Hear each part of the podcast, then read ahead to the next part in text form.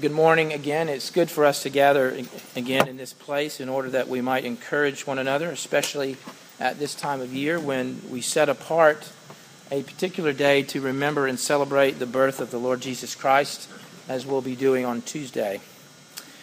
Now, while the birth of Jesus Christ is what lies at the heart of the season that we call Christmas, if you're like most people, you will typically spend much more time preparing for and participating in the many cultural accretions that have become attached to Christmas than you'll spend reflecting on the true nature of Christmas itself. Now, don't get me wrong, I think it's perfectly fine to participate in and enjoy many of the traditions that have grown up in and around this season of the year. I'm not throwing water on that uh, at all. But since the emphasis typically and overwhelmingly lies on the cultural side of things, I want us to take a few minutes this morning to think about some of the spiritual realities that lie behind Christmas, starting out by focusing on this passage from John's Gospel. Before we do that, let's pray together. Our great God and Father of our Lord Jesus Christ, we come to you now with genuine thankfulness, with sincere humility, asking that you might yet again shower us with your blessings, especially the blessing of insight and understanding. Help us to get the meaning of these important words that we are about to read and that you authored and then preserved for us over these many centuries. Father, may it be the case that we not only get these words, but more importantly, that these words get us that they get beneath our skin, behind our defenses, and find their mark, molding and shaping us in whatever ways you see fit. And we thank you in advance for all that you will do. And we pray this in Jesus' name. Amen. Reading from John chapter 1, verses 1 to 18. In the beginning was the Word and the Word was with God, and the Word was God. He was in the beginning with God. All things were made through him, and without him was not anything made that was made.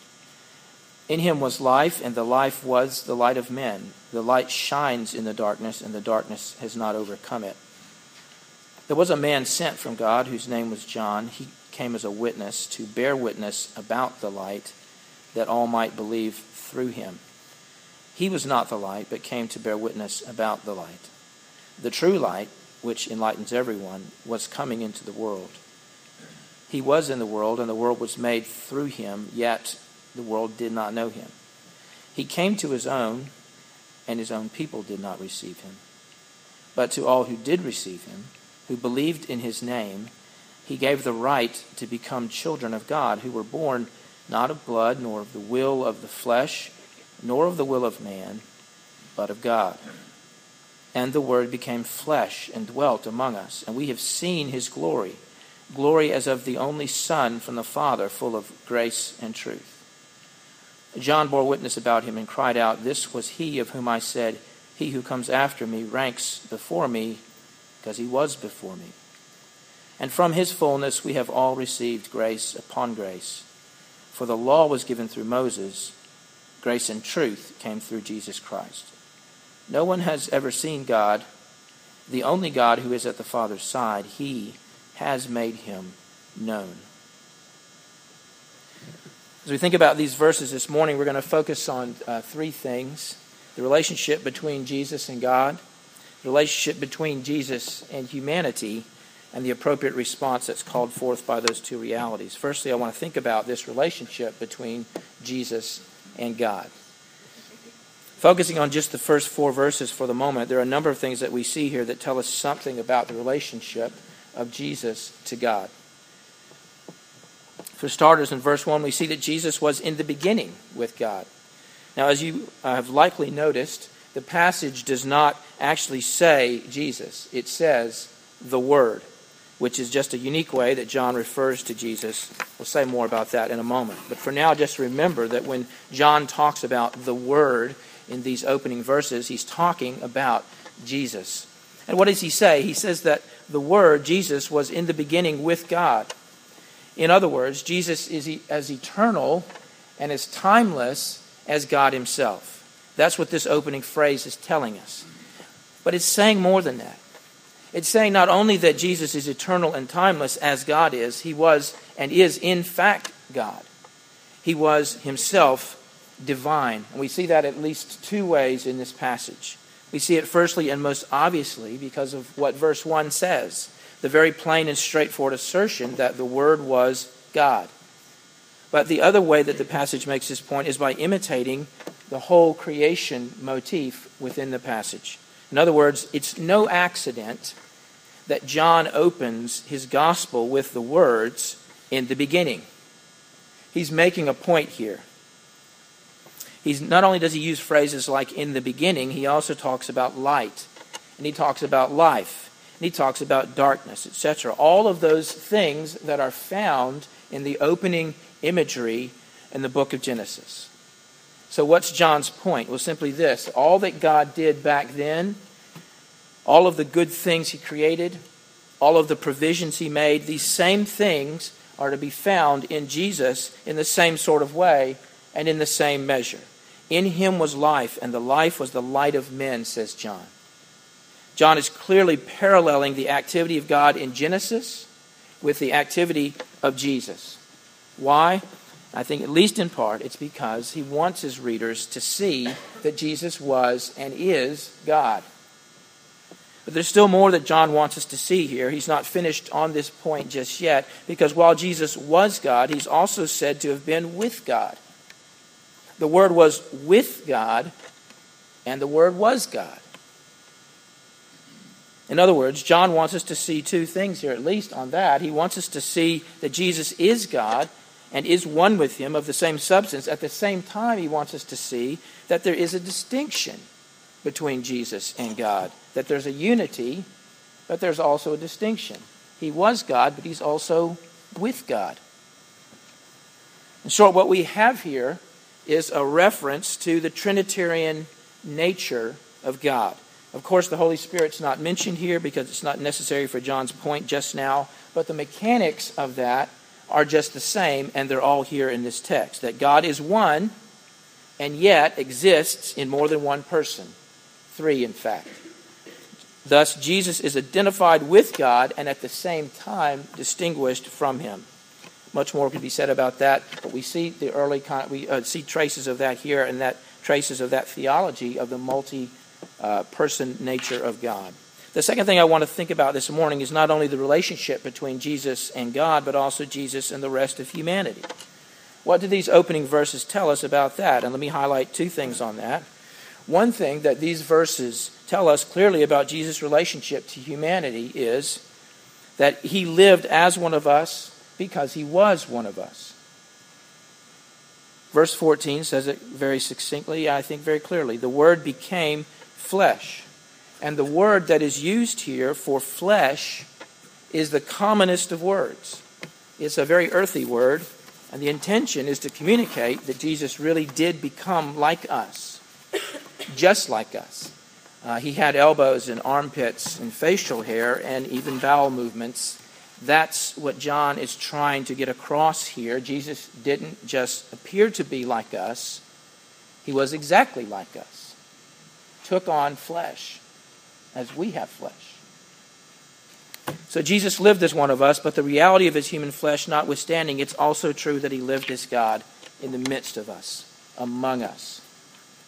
And the Word became flesh and dwelt among us. And the word there for dwelt is the word for tabernacle.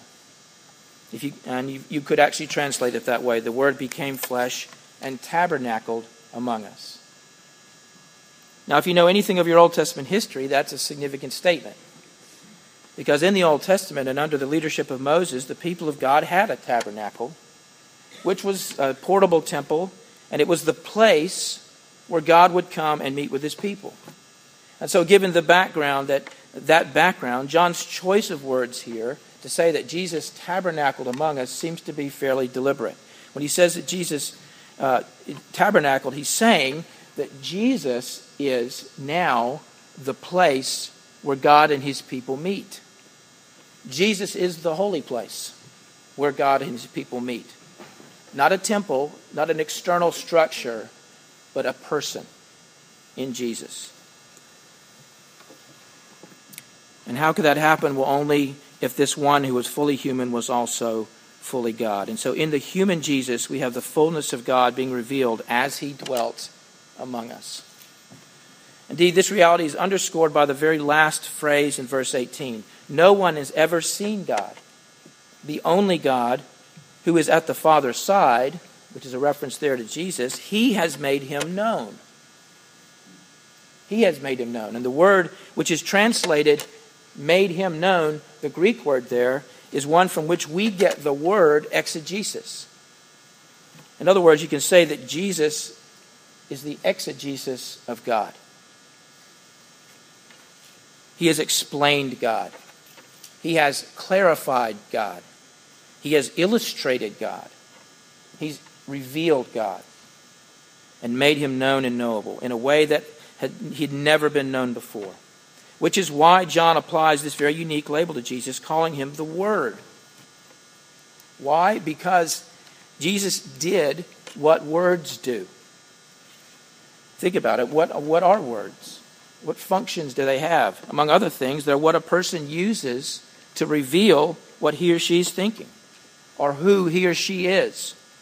Jesus was the ultimate word that revealed God like no other word that God had spoken. There's a song by a writer named Michael Card, the lyrics of which express that reality very well, I think. Um, the song's called The Final Word, and the part of the lyrics go like this You and me, we use so very many clumsy words. The noise of what we often say is not worth being heard. But when the Father's wisdom wanted to communicate his love, he spoke it in one final perfect word. He spoke the incarnation, and so was born the Son. His final word was Jesus. He needed no other one. He spoke flesh and blood so he could bleed and make a way divine. And so was born the baby who died to make it mine. It's a brilliant song. It captures the theology of the incarnation uh, like nothing I've ever seen. But Jesus was and is the exegesis of God. The Word which revealed God and made his glory known to us as it's never been known before. But what are we to do with all of this revelation about God that came through Jesus Christ. How are we meant to respond to all of this? There are two ways, really. Both of them are found in verses 9 to 13. The first response is the response of Jesus' own people. The true, what was their response? Um, and this is the Jews to whom he ministered around Jerusalem. It's this the true light which enlightens everyone was coming into the world. He was in the world, the world was made through him, yet the world did not know him. He came to his own, and his own people did not receive him. So, John, he's referring here to the historical fact that when Jesus was carrying on his ministry, he was opposed by and ultimately rejected and put to death by his own people. Now, on the one hand, uh, that's clearly a wrong response, and yet, in the providential working of God's plan, Jesus is being rejected by his own people became the catalyst for the gospel's advance outside the boundaries of ethnic Israel and into the rest of the world, which was a good thing. Nevertheless, their rejection, however, it might have been, however it might have been providentially used, it still remained what it was, a rejection of God's Son. The rejection of the one who came as the seed of the woman in Genesis 3 to crush the seed of the serpent the rejection of the one who'd come to fulfillment of the promises to Abraham and Isaac and Jacob, the rejection of the one who came to give release to the captives and sight to the blind. Interestingly, some have taken issue with John's gospel and uh, claiming that its portrayal of the Jews in Jesus' day is anti Semitic. But nothing could be further from the truth. John highlights the Jewish nation's rejection of Jesus not because he's anti Semitic, but because he wants and needs to make a distinction between the Jews he's addressing in his own day and those in places, uh, such as those in places like Ephesus, and the Jews among whom Jesus ministered in his life in Jerusalem and Judea. He's portraying the Jewish people in a bad light, not for the purpose of tearing them down, but for the purpose of making sure that the Jews he's trying to reach do not imitate the Jerusalem Jews in their foolishness. Even further, he wants to make sure that his audience does not do as the Jews in Jesus' day did, which was to cling to their Jewish heritage and to proudly put their hopes on uh, that, the fact of their Jewish heritage, to save them and make them right and acceptable to God. So that's uh, one response, at any rate, to the self revelation of God in Jesus, this response of rejection. The other response to God's self revelation in Jesus Christ is the one seen in verses 12 to 13. But to all who did receive him, who believed in his name, he gave the right to become children of God, who were born not of blood, nor of the will of the flesh, nor of the will of man, but of God. The response that John's gospel calls for is not to reject Jesus as his people had done, but to receive him. But what does that mean? What does it mean to receive Jesus? Look back at verse 12. It means to believe in his name. Believe in his name. What does that mean? Well, simply put, believing in a person's name means receiving and accepting and embracing him as he is, for who he is. Uh, I told you before uh, this illustration about a movie that came out called The Net a number of years ago now, and the basic story was about this woman who had her identity stolen and had actually changed, uh, had been changed electronically.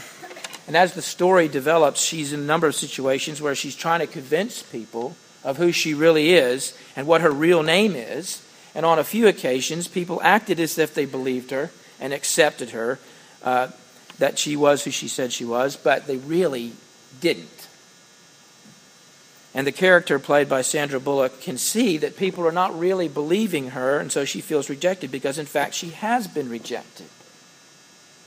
No one will accept that she is who she says she is. The same truth is captured in these verses, obviously, in a more profound way. Receiving Jesus means accepting him and accepting that he is who he says he is. It means accepting him as the Son of God, the one who was with God and yet was God at the very beginning. If a person says, I believe in Jesus, but what they mean is, I believe he was a great man, um, then that person really hasn't believed in his name. If a person says, I believe in Jesus, and what they mean is, I believe he was a great teacher and a great example for others to imitate, that person has not believed in Jesus' name. That person has not accepted him for who he is. Such so called belief, then, really is nothing of the sort. It's just another form of rejection dressed up in different clothes. Only those who believe in his name, that is, that he's not just Jesus, but Jesus the Christ, Jesus the Messiah, the one who is sent by God, as his name means, to save his people from their sins. The one who was sent to undo the effects of the fall and the curse forever. Those who believe in that Jesus are the ones who will be given the right to become children of God. But think a little bit further about that with me and what that means. So we've already said Jesus is the one who came to save his people from their sins. Believing in his name then means believing that, embracing that truth, accepting that truth. But in order to fully embrace the truth that Jesus came to save his people from their sins, and fully appropriate or appreciate Christ's role as Savior, you've got to receive Him as your Savior. You have to see yourself as one who needs saving. And not just from anything, but from your sins. You may not think of yourself as a person who's particularly sinful or even sinful at all. And if that's true, then you're not alone, as it seems a number of people tend to think more and more that way these days. At the very least, what many people think is that while they sin occasionally, they're not great sinners or even really bad sinners. Uh, that title is reserved for other people like serial killers and terrorists and oppressive dictators. Those are the really bad people, and what you and I do is another category. It's really not that bad. However, while uh, what we're not taking into account with that sort of thinking in, is that while in God's perspective there are certainly degrees of sin, there is nevertheless no one that is free from sin. And therefore, no one lives perfectly up to God's standards. In fact, no one lives perfectly up to their own standards. No living person gives God the honor or the attention or the priority that they should or could. And in the, in the end, that reality leaves everybody in the same situation. It's like having two astronauts suited up for an extended trip outside the International Space Station. One of the astronauts, to her dismay, discovers that her spacesuit has several terrible leaks, and if she were to step outside, she'd be without oxygen in less than a minute. The other astronaut, while checking things out, discovers that he has a single small leak in his suit, and so while he would not run out of air as fast as the other astronaut, the reality is that he would still eventually run out and experience the same consequences. And so, in the end, it wouldn't really matter whether one suit had a number of huge leaks and the other one had just one tiny one. The final consequences are the same. Clearly, one suit is better than the other. One suit is less damaged, but neither suit is reliable and will not protect their wearers from destruction. It's the same way with degrees of sin. People may differ in the degree of sin in their life, but they're in exactly the same ultimate position before God. The murderer and the slanderer, the bank robber and the woman who lies on her income tax form, all of them ultimately will find themselves in the same position before God, facing doom unless somebody rescues them. In God's eyes, regardless of the differing types and degrees of sin, they're still sinners. They're all guilty of rejecting Him. They're all guilty of acting as if they live in a universe in which God is not present, or if He is, He's irrelevant. All are guilty of living their lives as if they're not answerable to anyone but themselves. And God, because He's supremely just, will give people exactly what they want. People who in this life live want to live as if God is not there will get to spend eternity in a place where God cannot be found. That's the reality that the Bible refers to as hell. And it's real. This is what lies behind this statement in Matthew 1 20 to 21, where Jesus does say, uh, He's described as the one who came to save his people from their sins. Saving people from their sins means saving them from the very real consequences of their sins.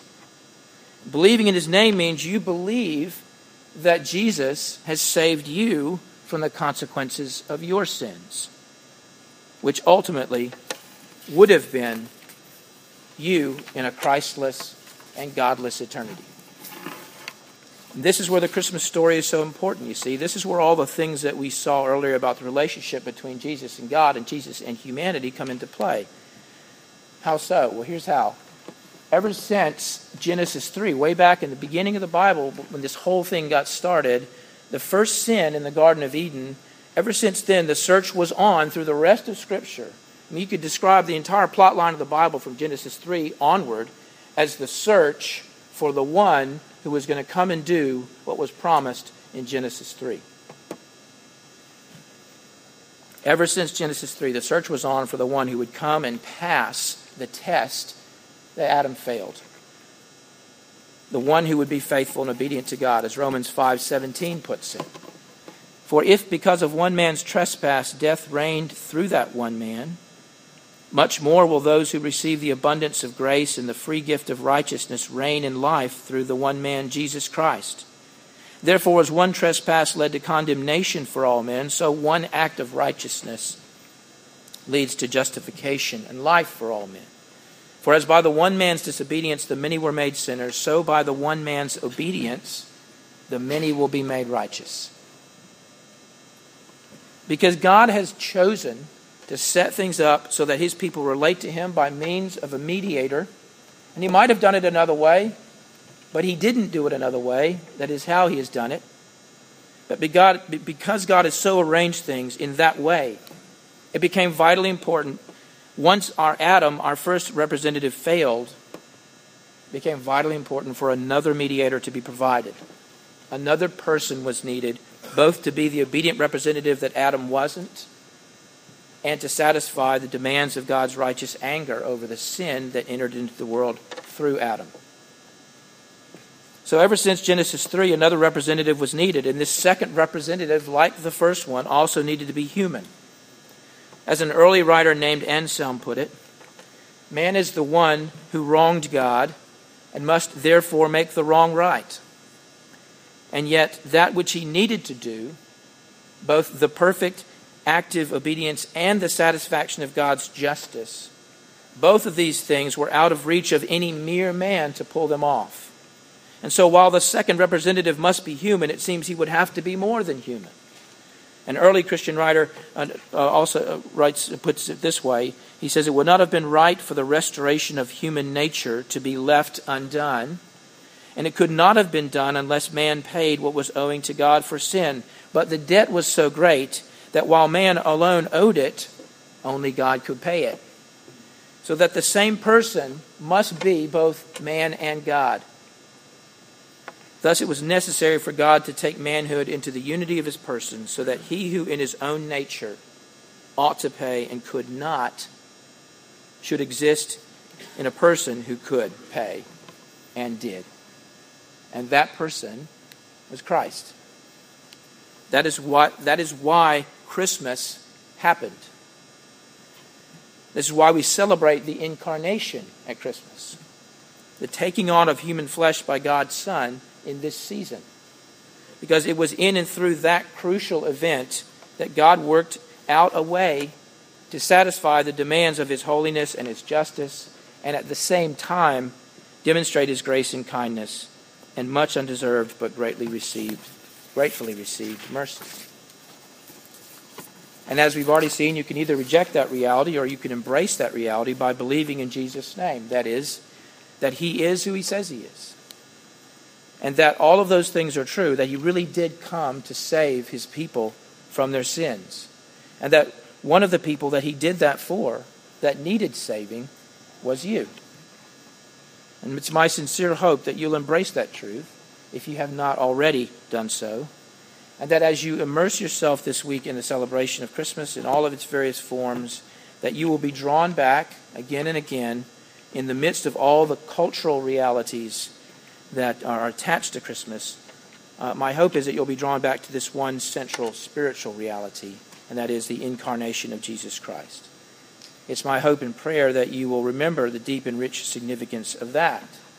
And as you consider it, you'll be led to truly worship the Lord Jesus as you think about those things. Who became a baby, who did go to the cradle, but he did it because it was on the way to the cross, which was his ultimate destination. Let's pray together.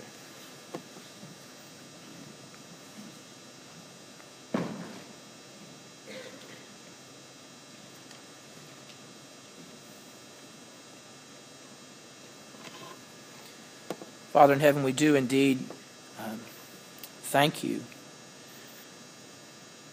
for this event that we celebrate now, this taking on of human flesh, and all that that means meaning that you could live a life as our mediator,